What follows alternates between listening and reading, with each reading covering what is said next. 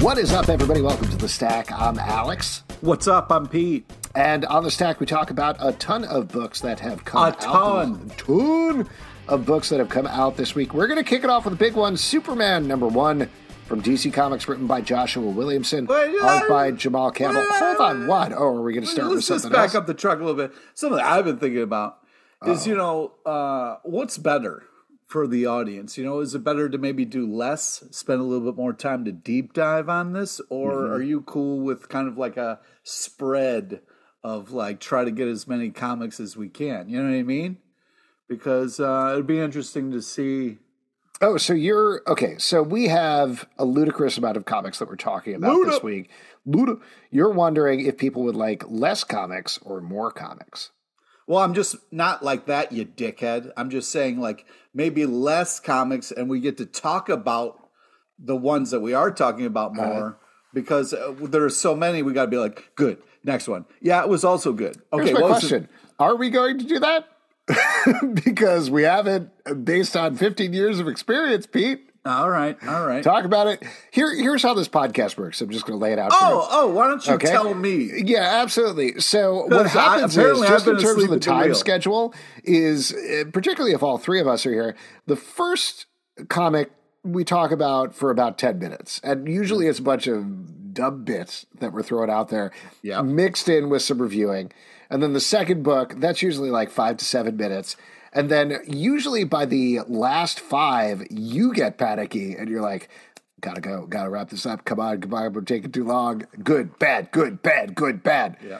So that's on you, Pete, man. Oh, okay, great. All right. Well, I'm glad we pinpointed the problem. I think so. Part of the problem is that we're two minutes into this podcast and we haven't talked about Superman number one yet, which I thought was great. I was very impressed by this. I didn't know necessarily what to think because Philip Kennedy Johnson and company have been killing it over on Action Comics. What is a new Superman title going to bring to the table? Is it going to feel like a Superman number one? And I'll tell you what, 100% does.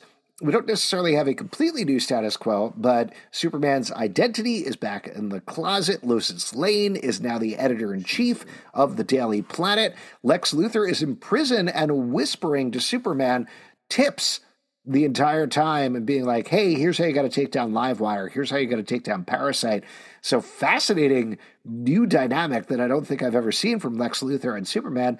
There's a great twist at the end that explains what Lex Luthor is up to that, again, I don't think I've ever seen before. I had a blast reading this comic book. Pete, what about you? Okay, well, a couple things I want to talk about. First, it's weird that this is the number one because it's not starting at a new beginning. It's very, much kind of uh, picking up on all the things that have been going on, like you said. So I was a little kind of like, why is this number one?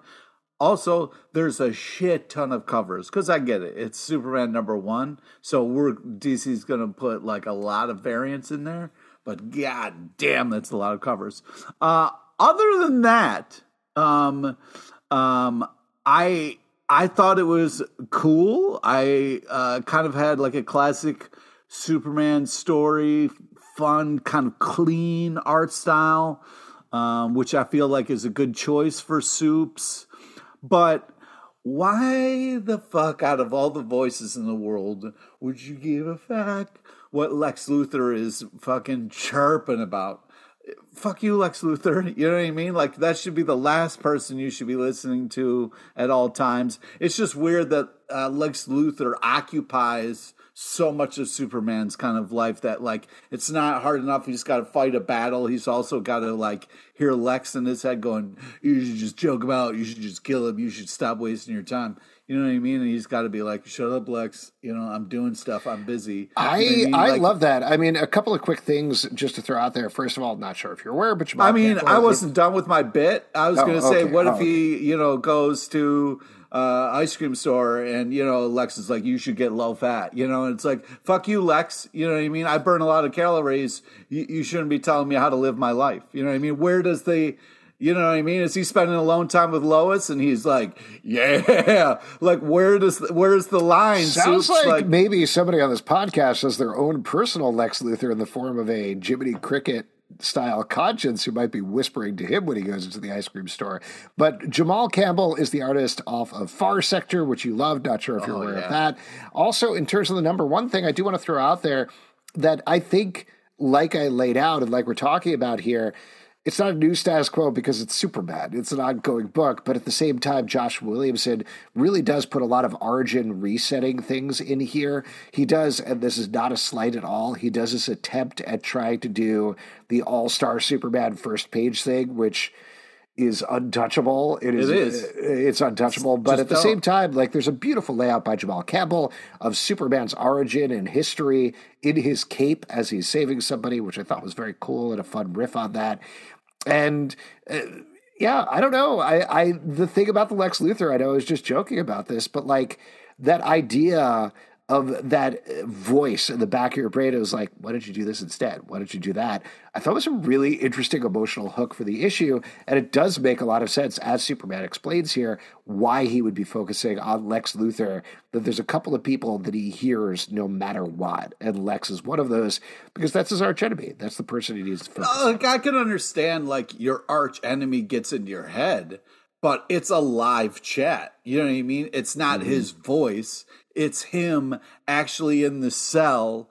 You know what I mean? It's a live chat, which I was like, what? Like I can understand like you fight somebody so much or you're somebody is so much a part of kind of who you are and what you're against. You know, they're the opposite of you. So maybe their voice is in your head. That makes sense to me. But the live chat thing was a little bit like, what? You know what I mean? Imagine, like, okay, I'm just going to put out a scenario there. Let's say you're on a comic book podcast and you have two people who have very differing opinions about things. Mm-hmm. Maybe when you're reading a comic, you hear that person's voice in your head, kind of like Oh, God, whispering things to you a little bit about, like, oh, why don't you think this about that? Oh, why don't you think about that? You know what's nice though is if a third host is maybe in a cabin that doesn't have Wi-Fi, you don't hear their voice at all. So that's kind of like Oh, man. some freedom there. You know. Well, listen, I'd love to stretch this out for another three minutes so we can get to a requisite 10 minutes on the opening comment. yeah, it looks like you weren't correct at all on your stupid fucking. This is how this podcast works. Jeez, bullshit. potty mouth over here. Betsy Braddock, Captain Britain, number one from Marvel, written by Tini Howard, art by Vasco Georgiev. This is, I would say, a stealth Excalibur series as we get Betsy Braddock, who is the new Captain Britain. She is dating Rachel Summers. So you get that a little bit of Excalibur there. She's teaming up with a bunch of other characters from the Excalibur years. And there's some weird stuff going on in Otherworld. Uh, what did you think about this? I thought this was great. Our uh, cool, fun, uh, kind of last page. Uh, I, I thought like this was a cool uh, a Great Britain issue. There was a lot of uh, Britons there, so that was very creative, and enjoyable, and also a dinosaur. So like, uh, There's a dinosaur. Captain Britain. You can't be Yeah. mad about that. Yeah, exactly. This is fun and also just kind of like having some fun with the character. I felt that kind of fun jumped off the page and made it enjoyable. Uh, the art style was uh, uh, kind of leaned into that. I thought I thought it was a good match uh, for the story. I thought it worked well. This, my only little quibble with this is like I was hinting at earlier, it feels a little more like a stealth team book rather than focusing on Betsy Braddock specifically. But I like all of these characters. I like Rachel Summers. Pete Wisdom shows up here, which is a fun character. There's a couple of ca- other characters that have popped up throughout Excalibur history. So fun stuff, I think. It was a weird moment when the character was like Pete, and I just kind of looked over my shoulder, like, oh, my, oh my god, is he, she know Uh-huh. It was like they were whispering in your ear. Yeah, yeah. So just uh, just so I hear you correctly, your problem was just the titling setting wrong expectations uh, for you. Yes, if you're doing a Betsy Braddock solo book, I want to see a little more focus on her personally versus. So if it would have been like Betsy Braddock and team setting a better expectation for you, you wouldn't have. Okay, I'm not sure what you're getting at, but yes. I'm just saying you're a very specific kind of nerd that uh, rubs me the wrong way. oh, okay. Blue Book, number one for Dark Horse Comics, written by James Tynion IV, art by Michael Avon Oeming. This is a book including two stories. The main story that we're going to follow throughout is about a couple that, spoiler, that you can figure out by the cover of the issue, I think, encounters some aliens back in the day as they're driving through a backcountry road.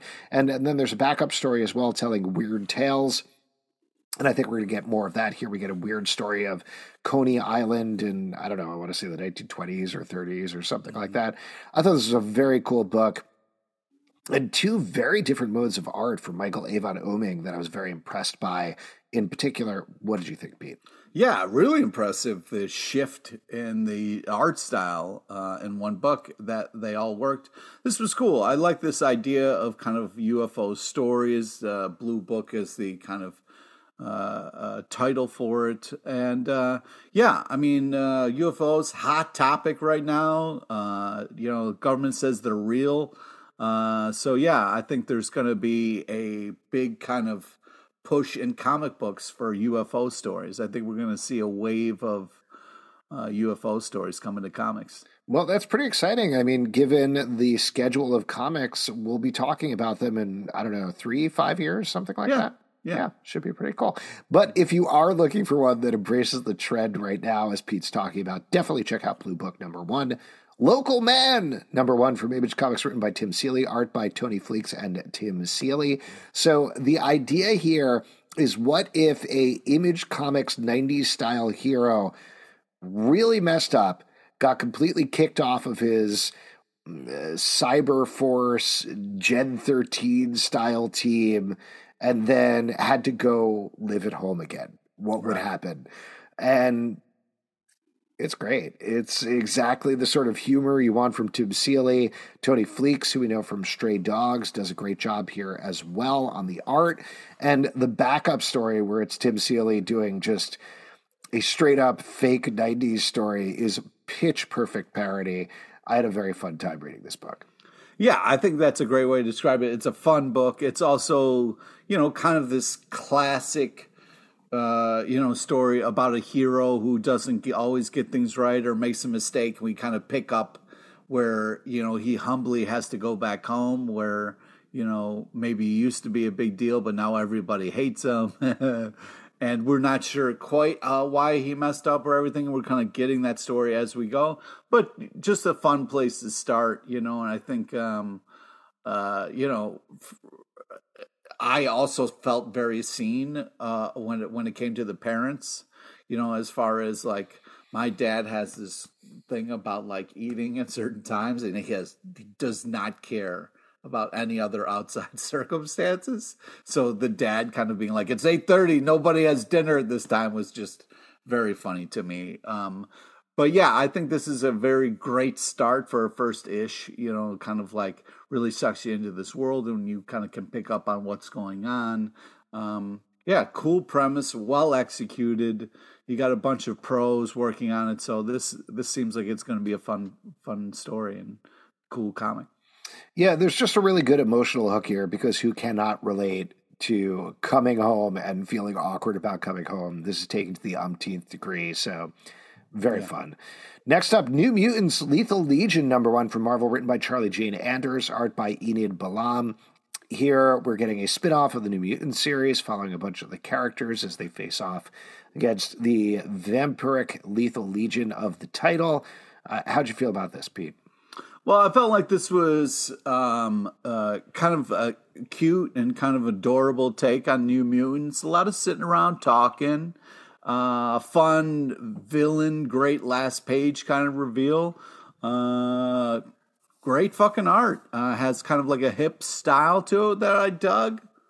Yeah. Uh, I like the art in particular. I do think this book was a little busy for me, to be frank. Like you're talking about the sitting around and be talking. Alex. You know what I mean? Don't be anybody else. What? You should just be Alex. Don't be Frank. Oh wow! Oh my gosh! You lost all standing for the rest of the podcast, Pete. Oh, okay, that's fair. This I'm sorry, I've been it, this uh, book is a little busy with a lot of kids, so the yes. dad jokes are going to okay. take a little bit to wear off. Fair, uh, enough. Was, fair enough. I understand. Yeah. This, like I was saying, I think there's a lot of stuff going on in this book, and I do like some of the character moments in particular. But there's a lot of it and not that I'm against having a ton to digest, but this was a lot to digest in one issue. Um, but, you know, uh, there's things that pop, and if you like the characters, I think you might enjoy it. Let's turn it over to Lazarus Planet Omega, number one from DC Comics, written by Mark Waid, Gene Luen Yang, art by Riccardo Federici and Mike Perkins and Billy Tan. Now, we have followed every issue of this for the Lazarus Planet Alpha through all of the one shot issues that had seemingly totally unrelated tales.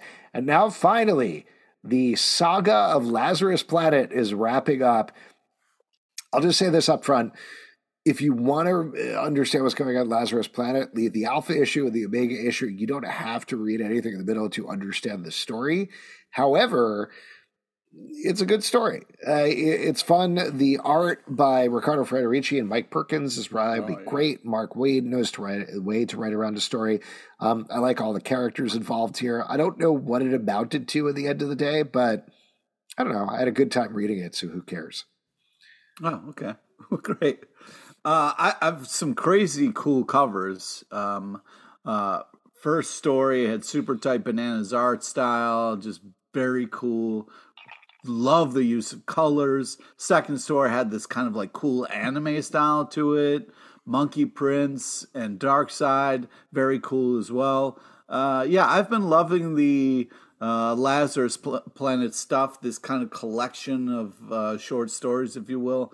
Uh, I thought it was a neat kind of umbrella to try to get a bunch of ideas and kind of different perspectives. So, yeah, I thought it was pretty cool.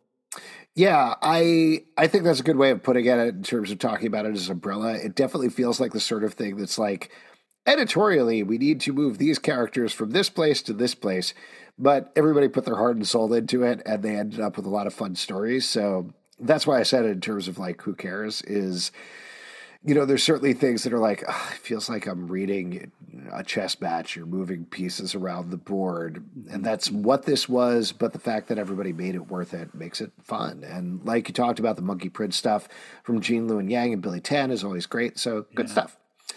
X-O Manowar Unconquered, number one from Valiant, written by Becky Cloonan and Michael W. Conrad, art by Liam Sharp. This is a very advanced review. I believe this comes out March 22nd, if I remember correctly. Well, I mean, why you know why do it now? You know what I mean? Like we could have saved this for maybe a stack that wasn't so jam packed. You know what I mean? I don't know, man.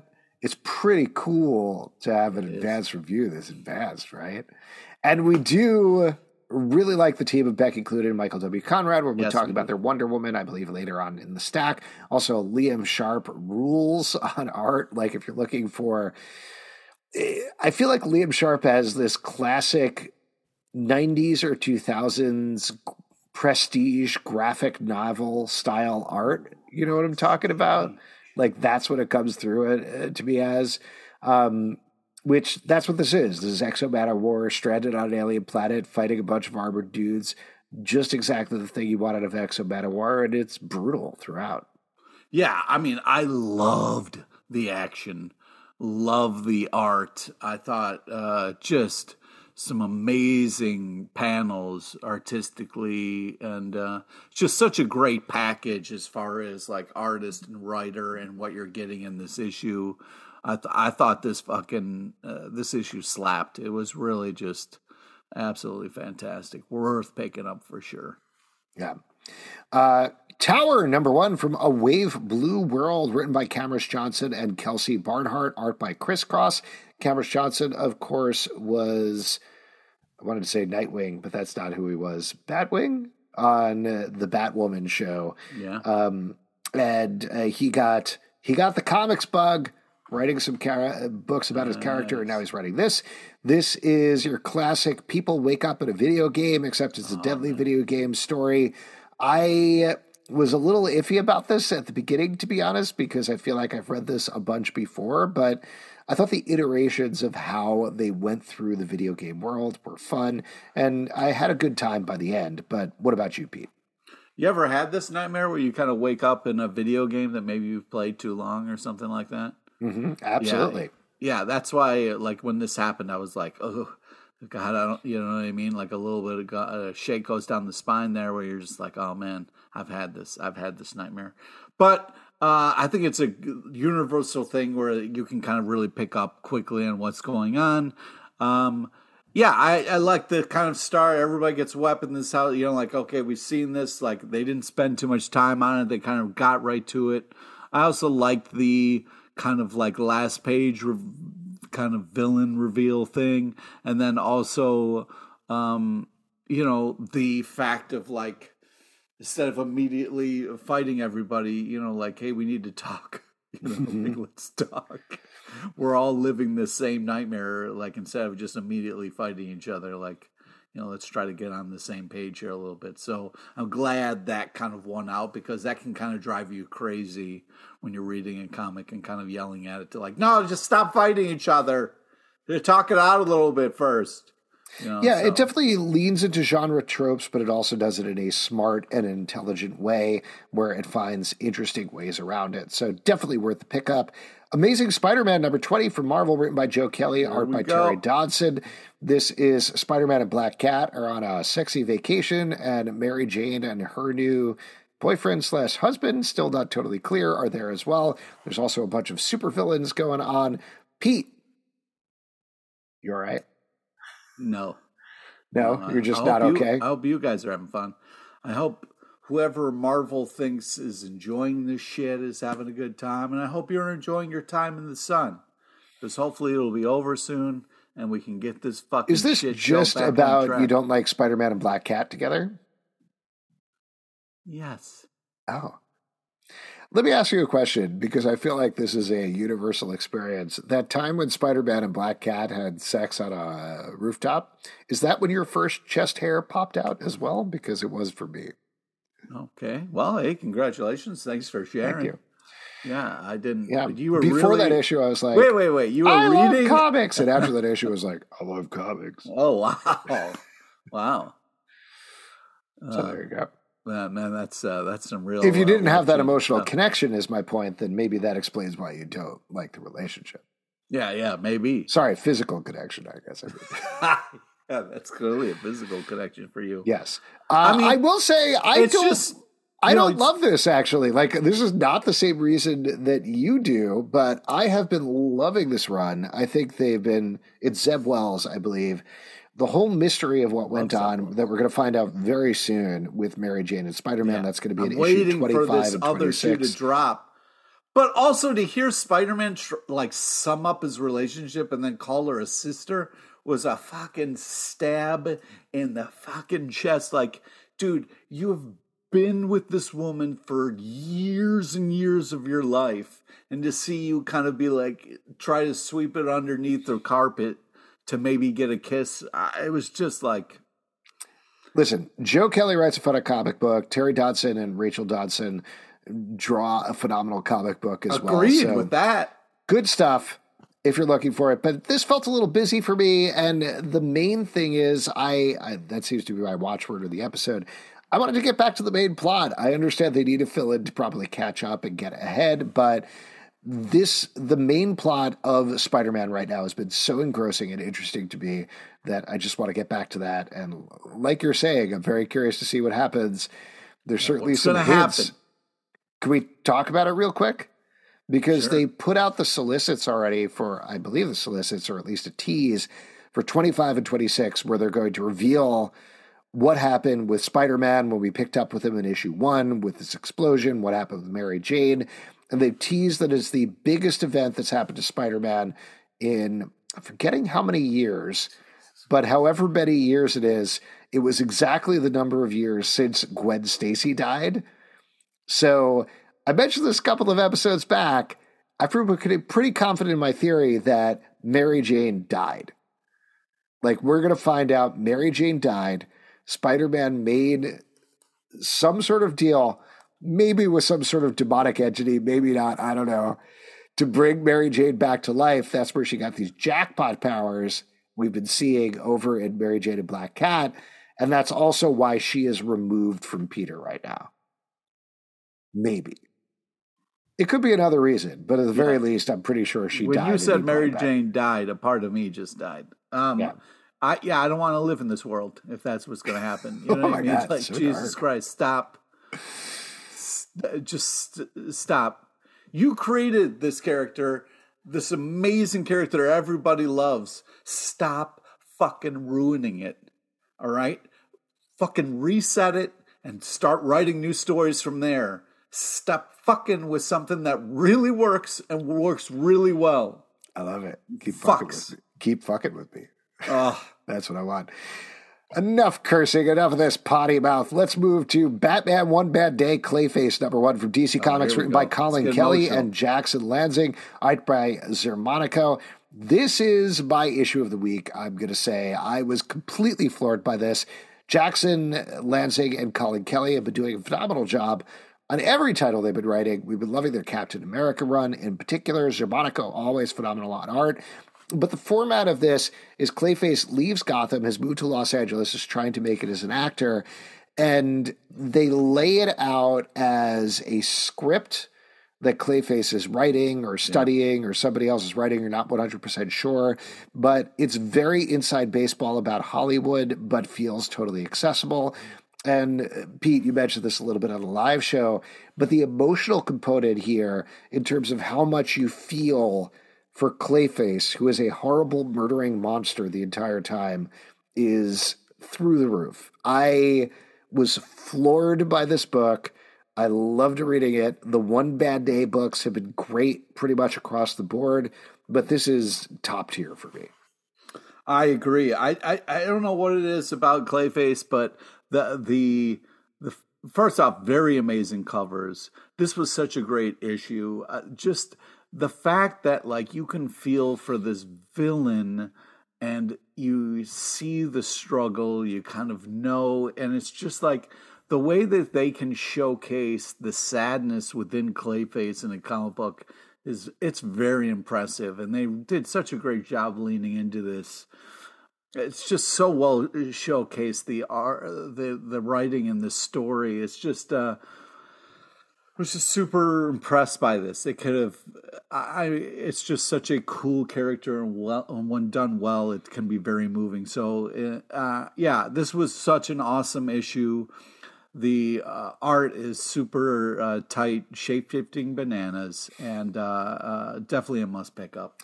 And one last thing I'll say about it, because we've been talking about this with most of the issues of this One Bad Day one shot crossover, they are very specific. This takes place in one day, and I really appreciated that. Really points out how the rest of the teams totally screwed up in terms of their timeline, Don't and at least this is the one. This, time to this is the only on one that things. works. The rest of them are just abjectly bad. That is what. I'm kidding, but at the same time, I did think it funny that uh, later on, spoiler, but in the book, Batman is like, "This all happened in one day," and I was like, "Thank you." We're going to talk about this on my podcast. Black Cloak, number two from Image Comics, written by Kelly Thompson, art by Meredith oh McClaren. This is continuing the story of a murder mystery taking place in a far future, but still high fantasy realm. We get to meet a lot more of the denizens of this weird city as our main character explores the mystery. I know we love the first issue of this. How do you feel the second issue held up? Still uh, banging. Like, this is such a great comic. I love the anime style of this. Love the story and the, all the different types of characters. Also, another like Ghost Bag head the character we get in this, which is becoming an interesting trend. But this is so cool and so creative. Uh, I, I I absolutely love this comic, and it continues to deliver. I just to throw it out there, I understand what you're saying, but I feel like Meredith McClaren's style is a little more of like indie YA comic in a certain way. Sure. Yeah. Uh, but still, like we talked about with the first issue, should work against, but actually works for the story in really fascinating ways. And Kelly Thompson is always takes these very complicated ideas and makes them super accessible and fun and interesting to read. Just a great book overall. Damn them all, number five from Boom Studios, written by Simon Spurrier, art by Charlie Adlard.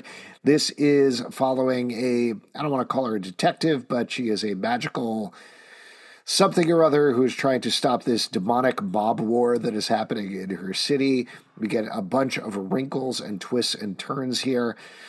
This is great. I feel like our main character has been on the sidelines a little bit the past mm-hmm. issue or two. There's been so much going on. She's brought back to the forefront here, and I really appreciated and enjoyed that.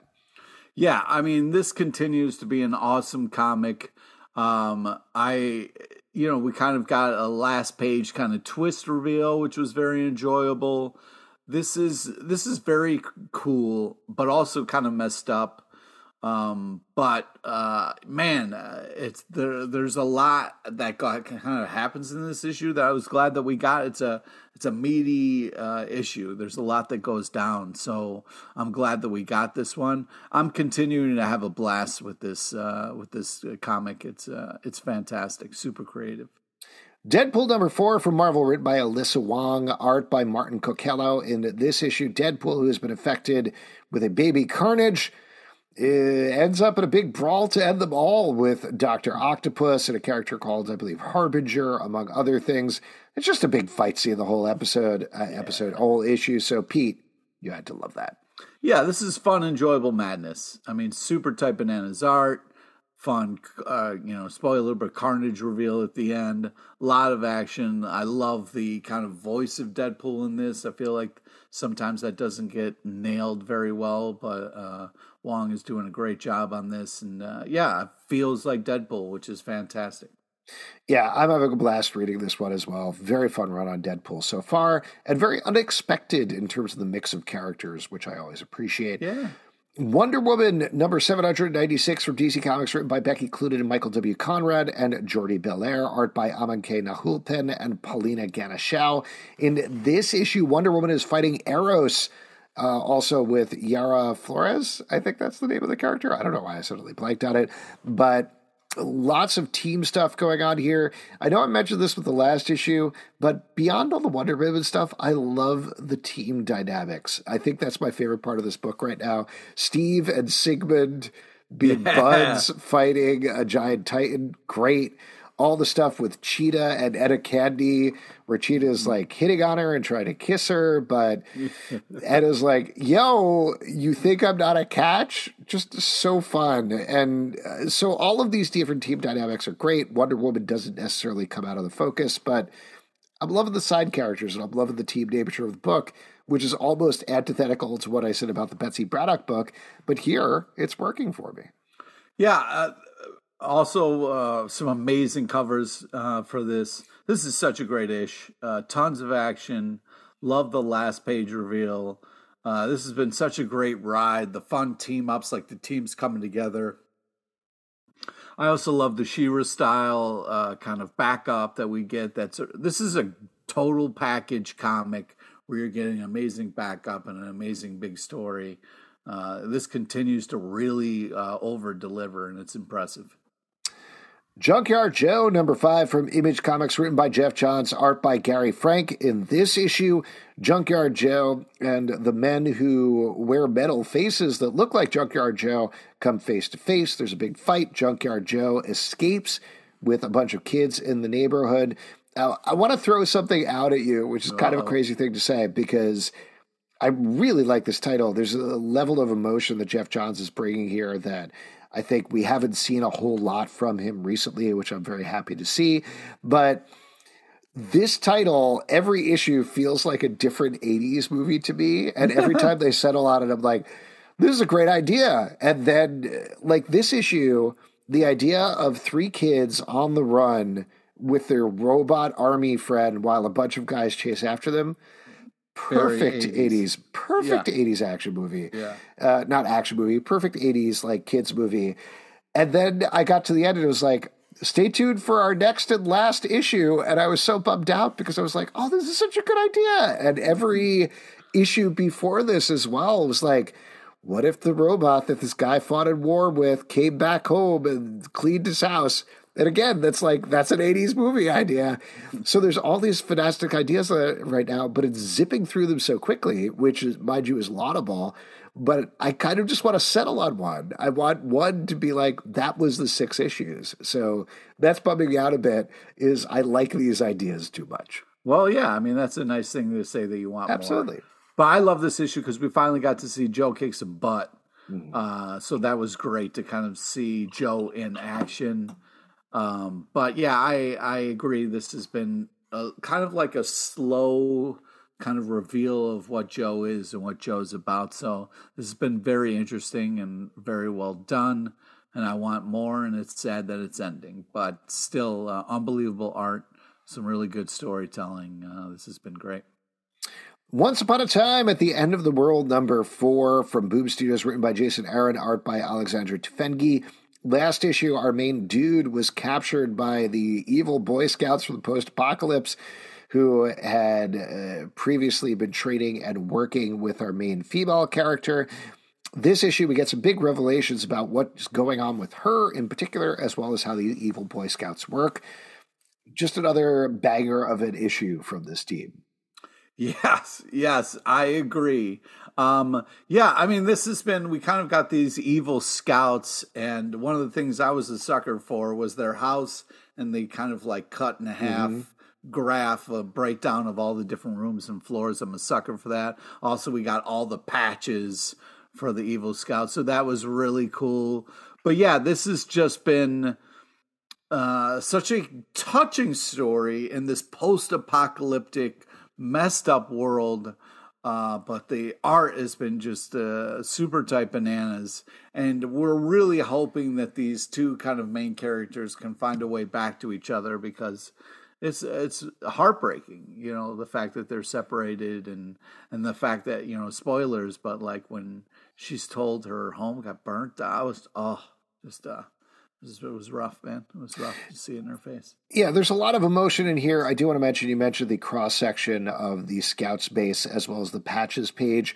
Something that was struck every issue is Jason Aaron is nailing the comedic rhythm of things, yeah. which is not an easy thing to do in comics at all, particularly not just in terms of like patter back and forth, but visually, the way that Alexandre Tefenkgi lays it out, it's funny. And uh, yeah. there's not a lot of books that are legitimately funny. This is one of them at the same time as it's very dark. Also, it just says so much about Jason Aaron's writing, where like he can do such huge epic things on Thor and, and different kinds of stories but also this is you know it's a big post-apocalyptic world but it's a small story about two people and it's it's really impressive not only the comedic timing of stuff but also the emotion that's all balanced in there it's uh, the range just jason aaron guy you know everything from punisher to this i mean gets me in the emotions i tell you what man there you go. Planet Hulk World Breaker number four from Marvel, written by Greg Pak,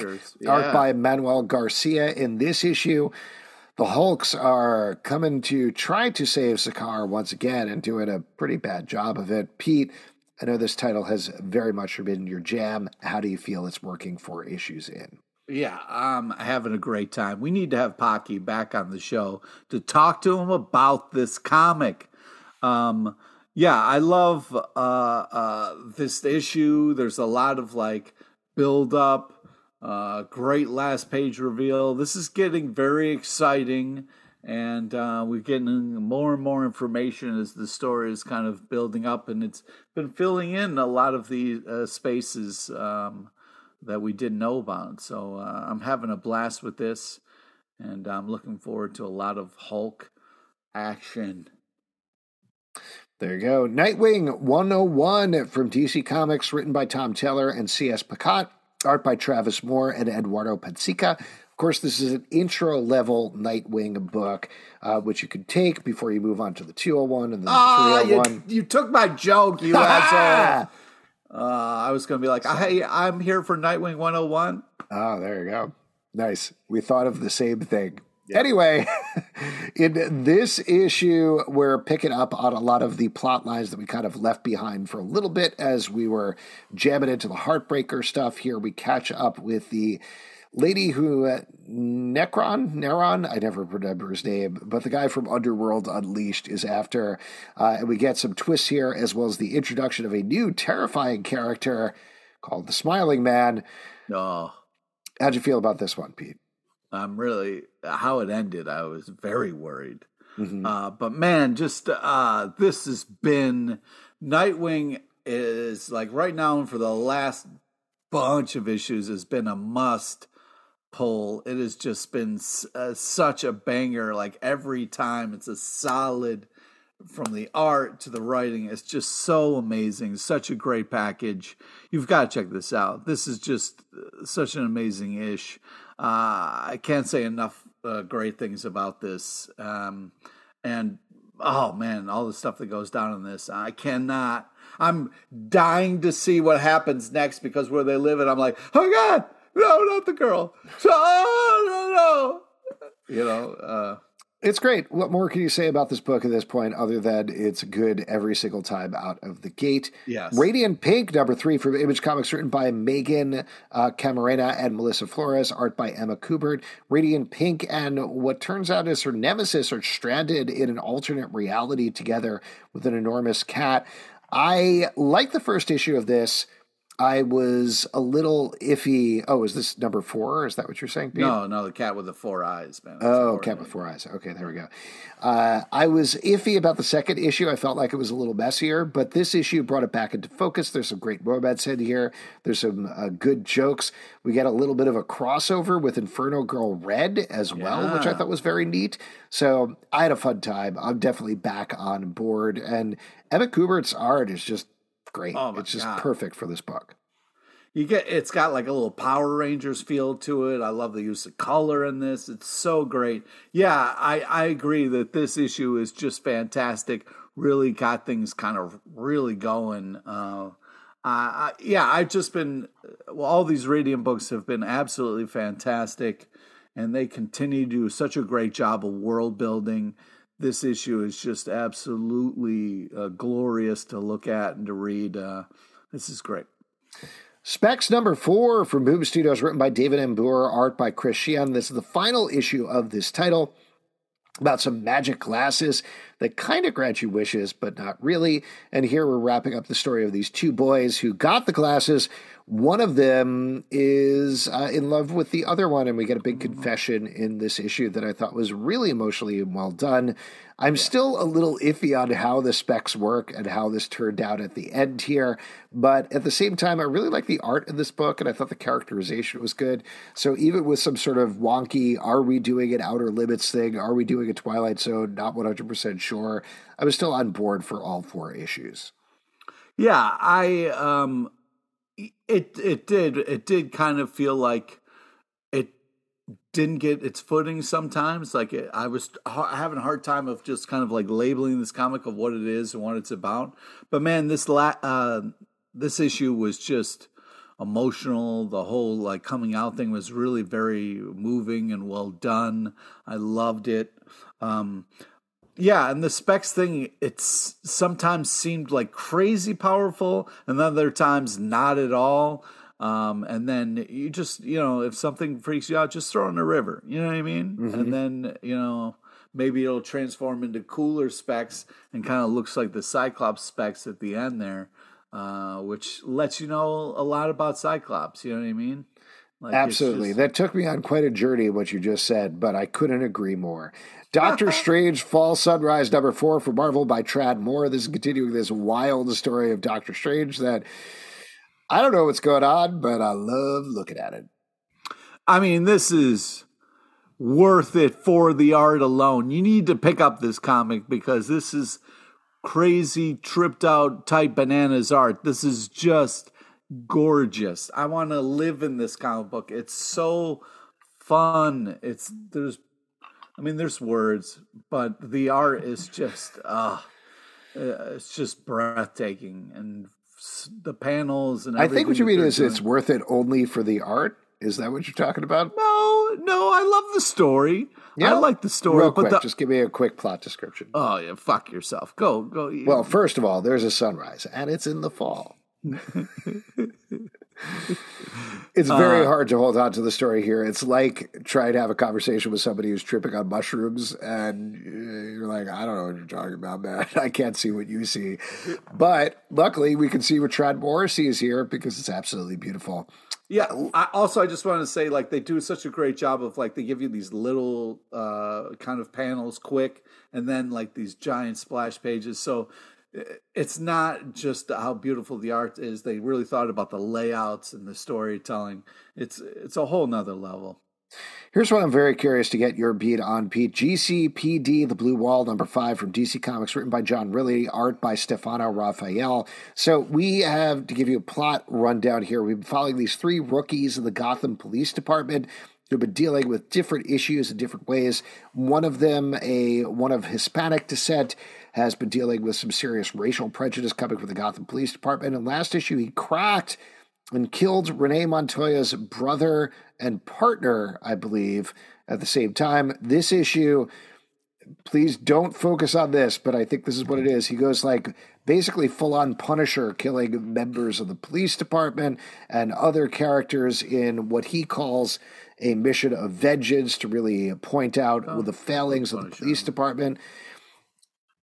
This is not working for me at this point, to be honest with you. And it's a real bummer because I understand what John Ridley is getting at, but it feels like it's twisted to a point where it's commenting on comics instead of the real world, where the first two and a half, sorry, three and a half issues really felt very realistic in this Gotham setting. Now we're firmly in Gotham. Now we're firmly in comic book world. And even though I, I love Stefano Raffaele's art, and I think there's some really interesting characterization here, I don't know. I'm waiting for me to get hooked back in, but it's it's too much, in my opinion. Yeah, I mean, here's the thing.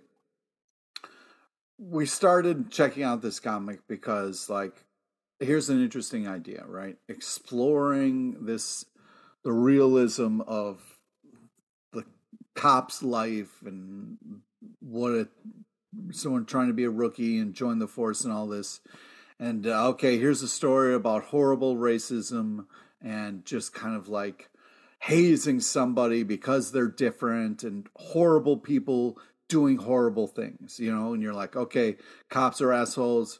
That's what we're kind of, that's what it's saying. And like, they're horrible people.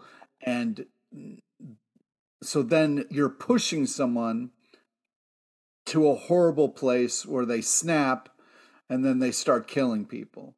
And so, like, what are we doing now? Like, where are we going? And instead of it's like saying, like, okay, what are we trying to say? All of a sudden now it's like Batman's there, and uh, like you're like what the fuck? So, I, I, I was interested to see what ideas we were going to explore and what kind of things, and if it was going to try to be this thing of like here's life of a cop and maybe trying to say something about that or say something about the people who put on badges and are trying to do the right things and maybe are pushed into horrible places. I don't know but i'm not having fun and i'm also not learning anything or trying to you know what i mean it's just all of a sudden now it's just this guy who got ridiculed and picked on and then made some horrible decisions is now doing horrible things. So it's like, what are we doing? Who is this for? Why is this fun? And I don't know.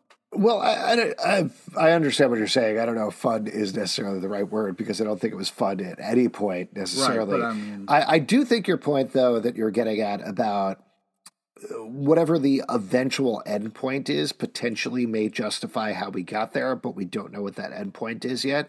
So I was fascinated of about the first couple of issues that I'm willing to check this out until the end and see where it goes. But the issue that I'm having here is I understand in essence the idea of police departments give people weapons, tools, and then push them into a place where they can be radicalized. That's what this book is talking about. But it's skirting the line of having like some Gotham stuff, like Batman doesn't show up in this book, but Two Face shows up in this book. Two Face, yes, who has a relationship with Renee Montoya uh, from back in the day from Gotham Central and other books. But it's also ignoring other things like the fact that Renee Montoya is also the question.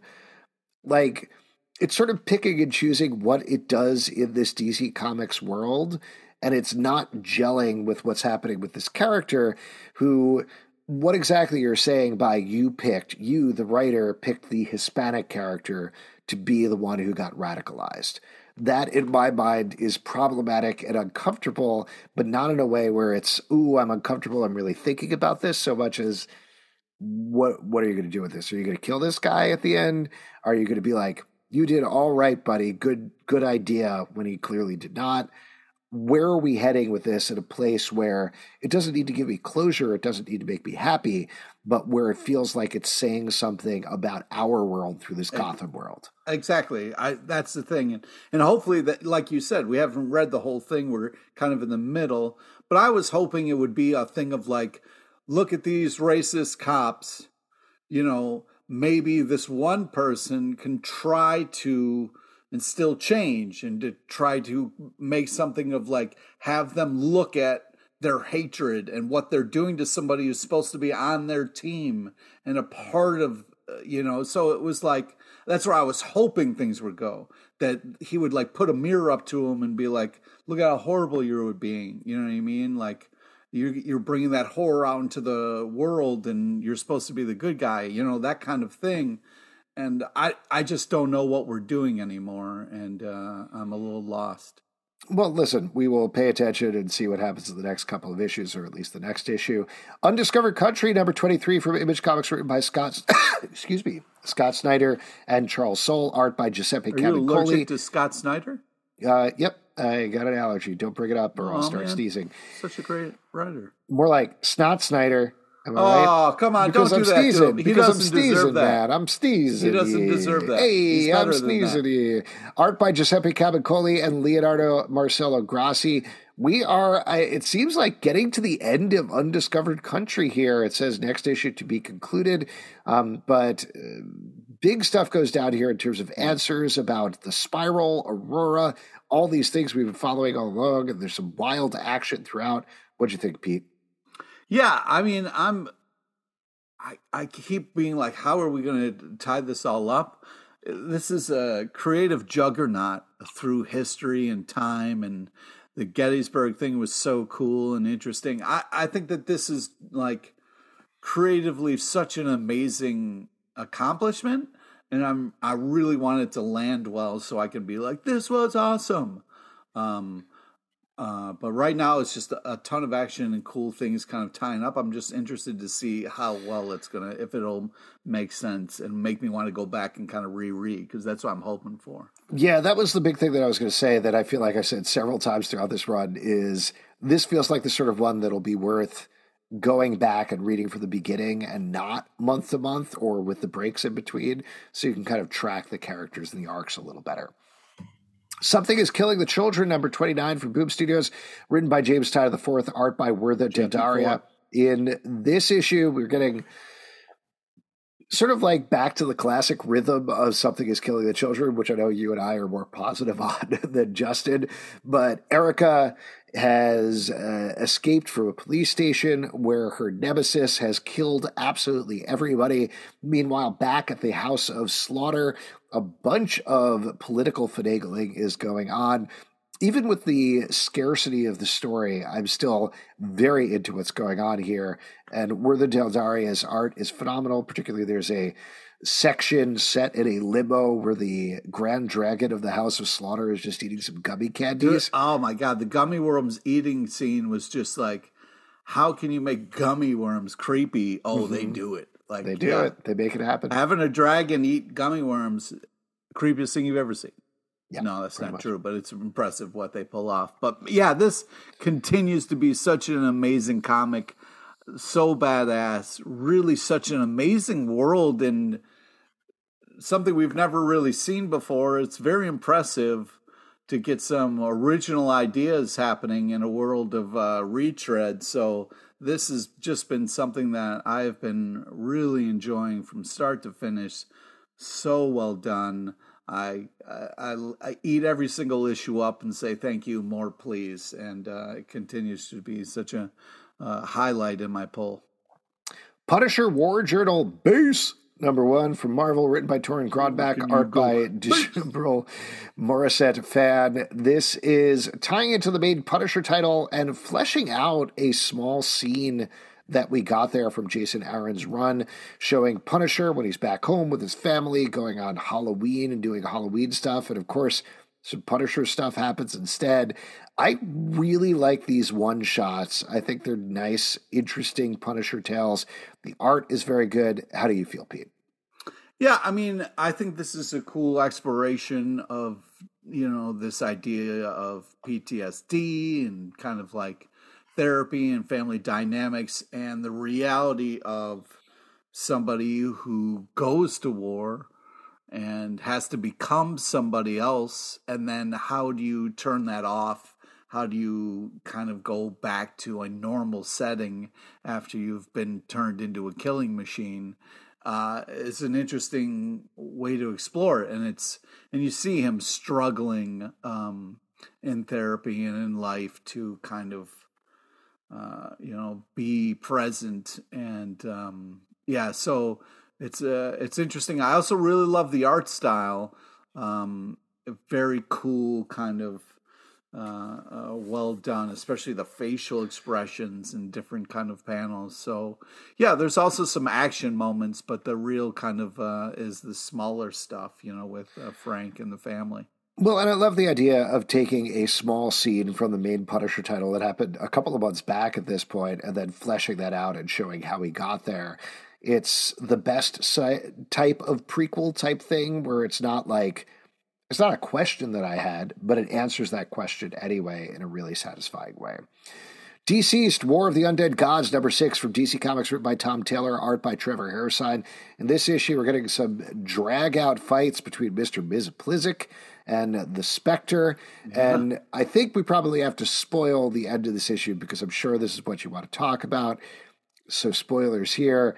In this issue, Alfred deals with yet another loss in his life. Leslie Tompkins is killed by the Undead and becomes the Spectre by the end of the issue and beats the shit out of some undead folks. What'd you think, Pete? I mean, you know, spoilers, but the Spectre punching through a dude's head, uh, pretty awesome. I mean, come on, that was amazing. Kind of that was pretty cool moment. Uh, yeah, I mean, this is a lot of crazy action, a lot of death and destruction, uh, uh, a lot of good guys losing here. So cool art, got a unique style that kind of fit, fits this uh, zombie craziness. Cool choice. Uh, I think this is well done. Yeah. Inferno Girl Red, number two from Image Comics, written by Matt Groom, art by Erica D'Urso. We uh, mentioned this earlier, but there is a little bit of a crossover with Radiant Pink that doesn't necessarily tie into this issue. But if you hadn't paid attention to the first issue, there is a whole futuristic university that was stolen by an evil being, and one of the students becomes the new Inferno Girl Red, which is basically like a Power Ranger, uh, and she is fighting oh, some yeah. evil monsters. I got here. confused a little you got bit confused. said yes. Power Ranger. Yeah. yeah, yeah, no problem. They all look like Power Rangers. It's okay. Well, no, but I mean, you know, I this is read a lot of Power comics, Rangers, and I yes. confused Inferno Girl Red with Radiant Pink, so I apologize. All good. You remembered how many you so. remembered how many eyes the cat had, so that was the important thing. this is great. These are oversized issues. It's a great sort of YA book, I would say, set in the massive verse. I'm having a lot of fun reading this. It's very creative, and there's a terrifying cliffhanger at the end.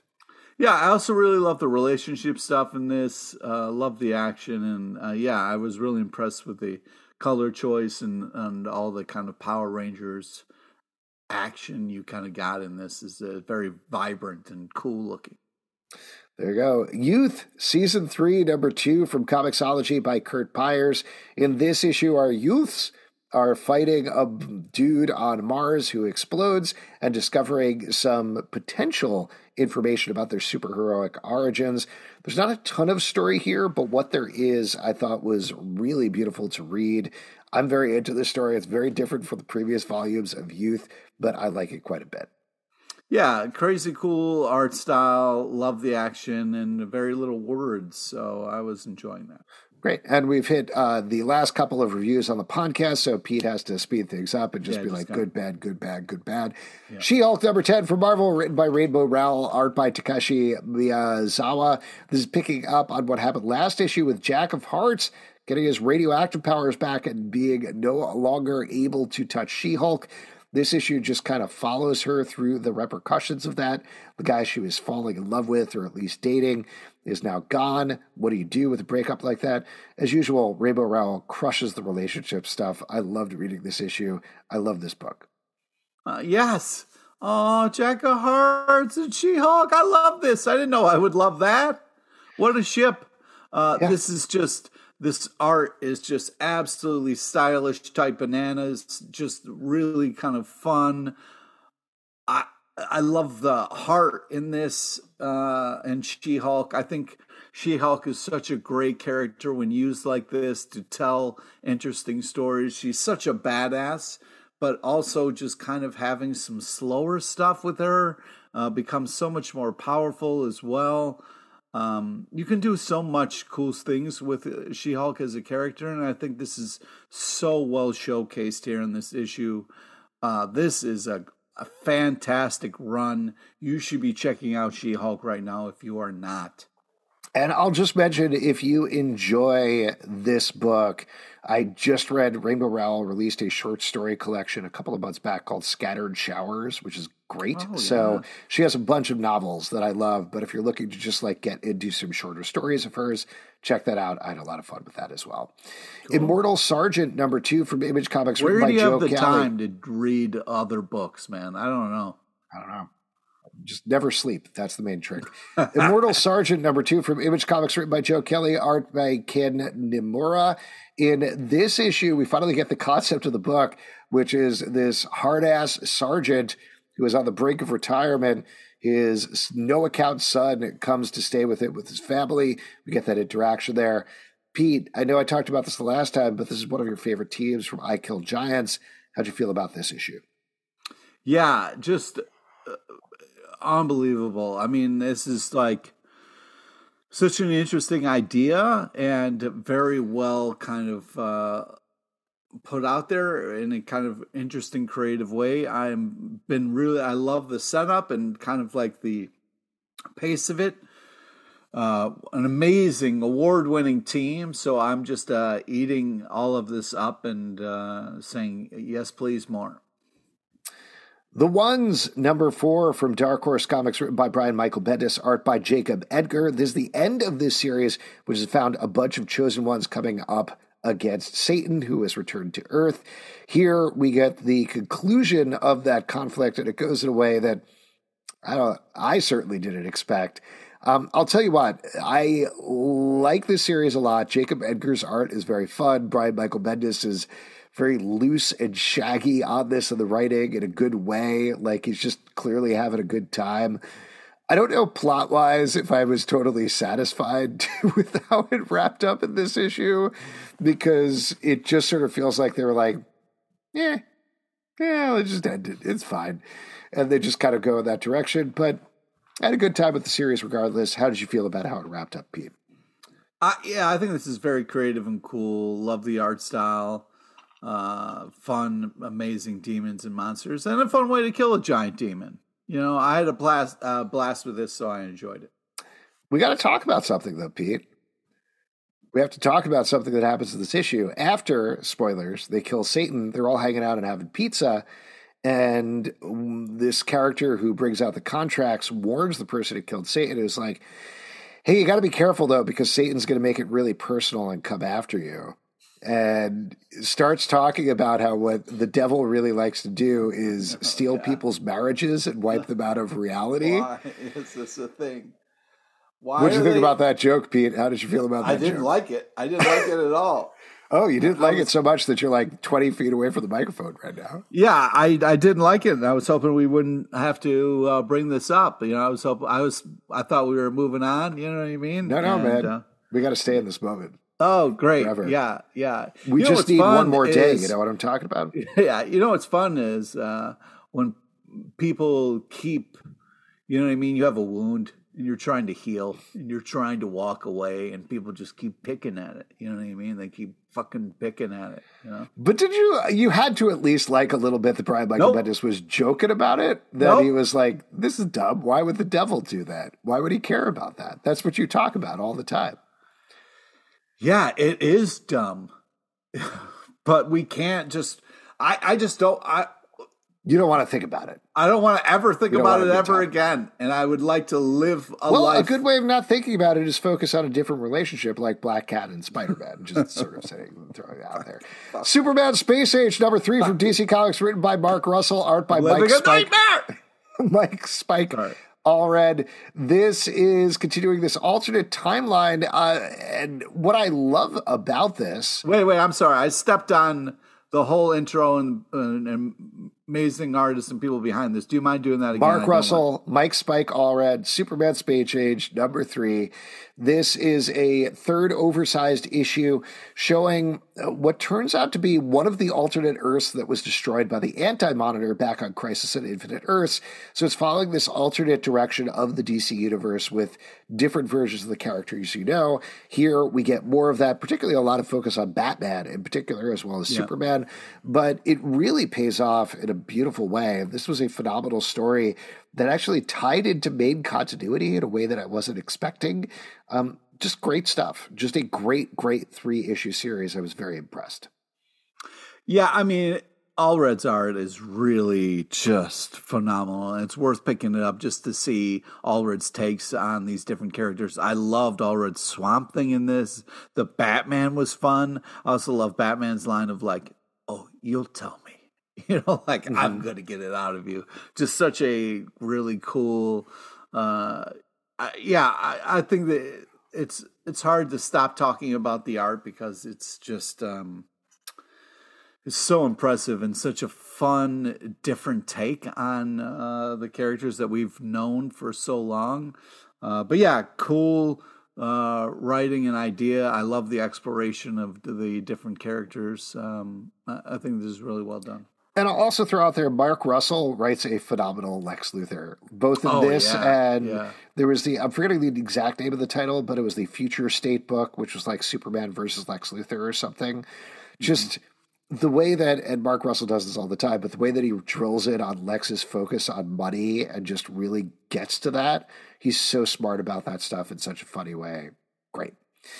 Let's move to one that I know is one of your issues of the week, if not your issue of the week. Ice Cream Man number 34 from Image Comics, written by W. Maxwell Prince, art by Martin Morazzo. In this issue, we're following a bunch of hobos on a train together trying to contemplate the meaning of life, going to town to town. Has some big Ice Cream Man twists. Pete, why did you like this one so much? I mean, this is just what's interesting about this is it's not as scary but still there is such a haunting way about these characters and the way they're telling like what's the craziest story you've ever heard? And you're like oh god. Oh no. One of these stories is gonna happen. I know it. And it's just like they do such a great job of setting up and delivering. Sometimes you have no idea how these are gonna go but this kind of like laid it out in such a way where you're like oh man. Uh, but yeah just so cool uh, it wasn't as horrific as it was kind of like a classic campfire story. You know what mm-hmm. I mean? Um, so yeah, I was just super impressed with this, and um, yeah, I mean, hobos on a train. You know what I mean? What what's to what's not to love? Exactly. I do want to point out, and I mentioned this a couple of times. The last issues of Ice Cream Man. It's been really fascinating to me to see this title's journey go from, like you're talking about, horrific and nihilistic to.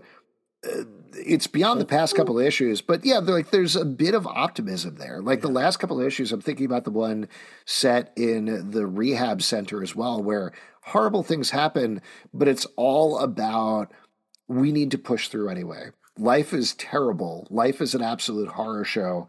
But if you could focus on that one ray of sunshine at the end, Oh, dude! Even if you can't reach it, maybe Don't, you can make that, it through. It. That whole sunshine thing was beautiful, just, oh, absolutely so beautiful. beautiful. So another so beautiful, wonderful issue here. But Hellboy, also the yeah. the fact that it, it like referenced itself in a way that didn't feel like all right, you know, like we get mm. it, we know, you know what I mean? Like it made reference to uh, uh the two kind of like main like antagonist protagonist in in a way that I think really worked. It's rare when you can like write a comic about characters and then have the different characters mention the plot of the comic in a way that doesn't feel you know just uh, self-serving or not well done. I thought it was it worked so well there and was such a kind of throwaway but such a reward for people who've been reading it since the beginning. I was just super impressed. I mean the writing and the art uh, meet in such a magical place continually in all of these issues in such a cool creative way that is is something that I think is going to be held up and talked about for years because what Ice Cream Man is doing is something that I think it's just it's legendary. It's absolutely legendary. Totally agree. Hellboy in Love at number three from Dark Horse Comics, written by Christopher Golden, art by Matt Smith. This is jumping forward a couple of weeks, I believe, for the last two issues. We're following this flirtation between Hellboy and his new lady archaeologist who he's kind of crushing on, and they're kind of crushing on each other. This is a very romantic book, Pete. Yeah, I know, and it's it's strange because like I'm not sure how much I'm shipping them, but I'm still loving the story. You know what I mean? Like it's doing such a good job of giving me great Hellboy story adventures that I'm not like mad that I'm not like exactly shipping these two, although I love both of the characters. I also uh, am a sucker for a Yankees cap. So like, there's a lot of things that are working for me here. I just don't know if I, you know, uh, really. Well, I think them we kind of know they're not going to work out in the long term because this takes place earlier in the history, so that's probably looming over it a little bit. But I agree. This is just a classic Hellboy story um, that I'm really enjoying, and I really do like the romance. I think they're nailing that part. You got to get that from the title, and they got it in spades. Is Last, it weird that, like, you know, it's like a little bit of the Betty kind of bun thing for me when she has the hair up in the hat? Oh, okay. You you don't like it because you think you should be with her, is what you're saying? no, no, that's okay. not what I'm saying. I I am my own Hellboy, though. I think that's no, that's very true. Nice. Immoral X Men number one from Marvel, written by Kieron Gillen, art by Paco Medina. This is continuing the Sins of Sinister storyline. Oh, and here, here we are focusing on Emma Frost yeah, and some of the Quiet go. Council as they fight against and try to recruit Sinister this book is wild. Every issue of this is wild. I want to say this is not specifically applicable to this, but I've been going every week with my son to the comic book shop now. He's eight years old, and he's been very interested in Sins of Sinister in particular. And I'm like, it's confusing. You're not going to like it. He's like, just tell me about it. And then I'm like, okay, let me describe the plot for you. All right, first I need to explain what happens at the beginning of Jonathan Hickman's run on X Men.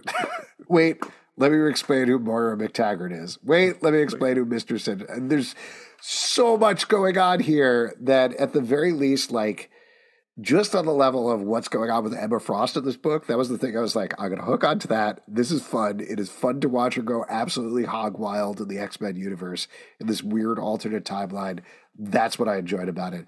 Pete, I know there's probably so many things you didn't enjoy about this, but was there anything you liked about this book? Uh, hmm, let me just go back to my notes here real quick. The, the end. I like the end. I... I liked when it was over. the art. Uh, the art's incredible. Um, great, great really, stuff. just really killed it. Super impressive. I mean, I don't know what you want me to say, man. We've got Nothing. a sinister. I, I really don't. you don't want me to say anything?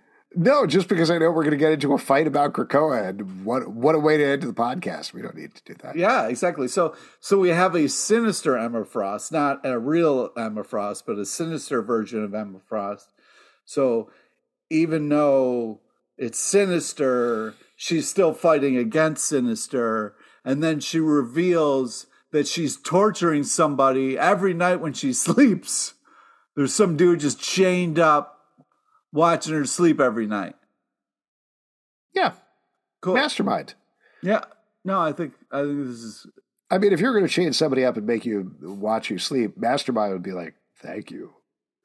Yeah, that's I, I love it. it's like uh, there's uh, a lot to unpack in this issue. Um, and we're going to do it over the next couple of weeks. We're going to be talking about this issue every week coming up. Great. Yeah, if you'd like to support that, patreon.com slash comic book club. Also, we do a live show every Tuesday night at 7 p.m. to Crowdcast, YouTube, and Facebook. Come check it out and hang out to chat about comic books.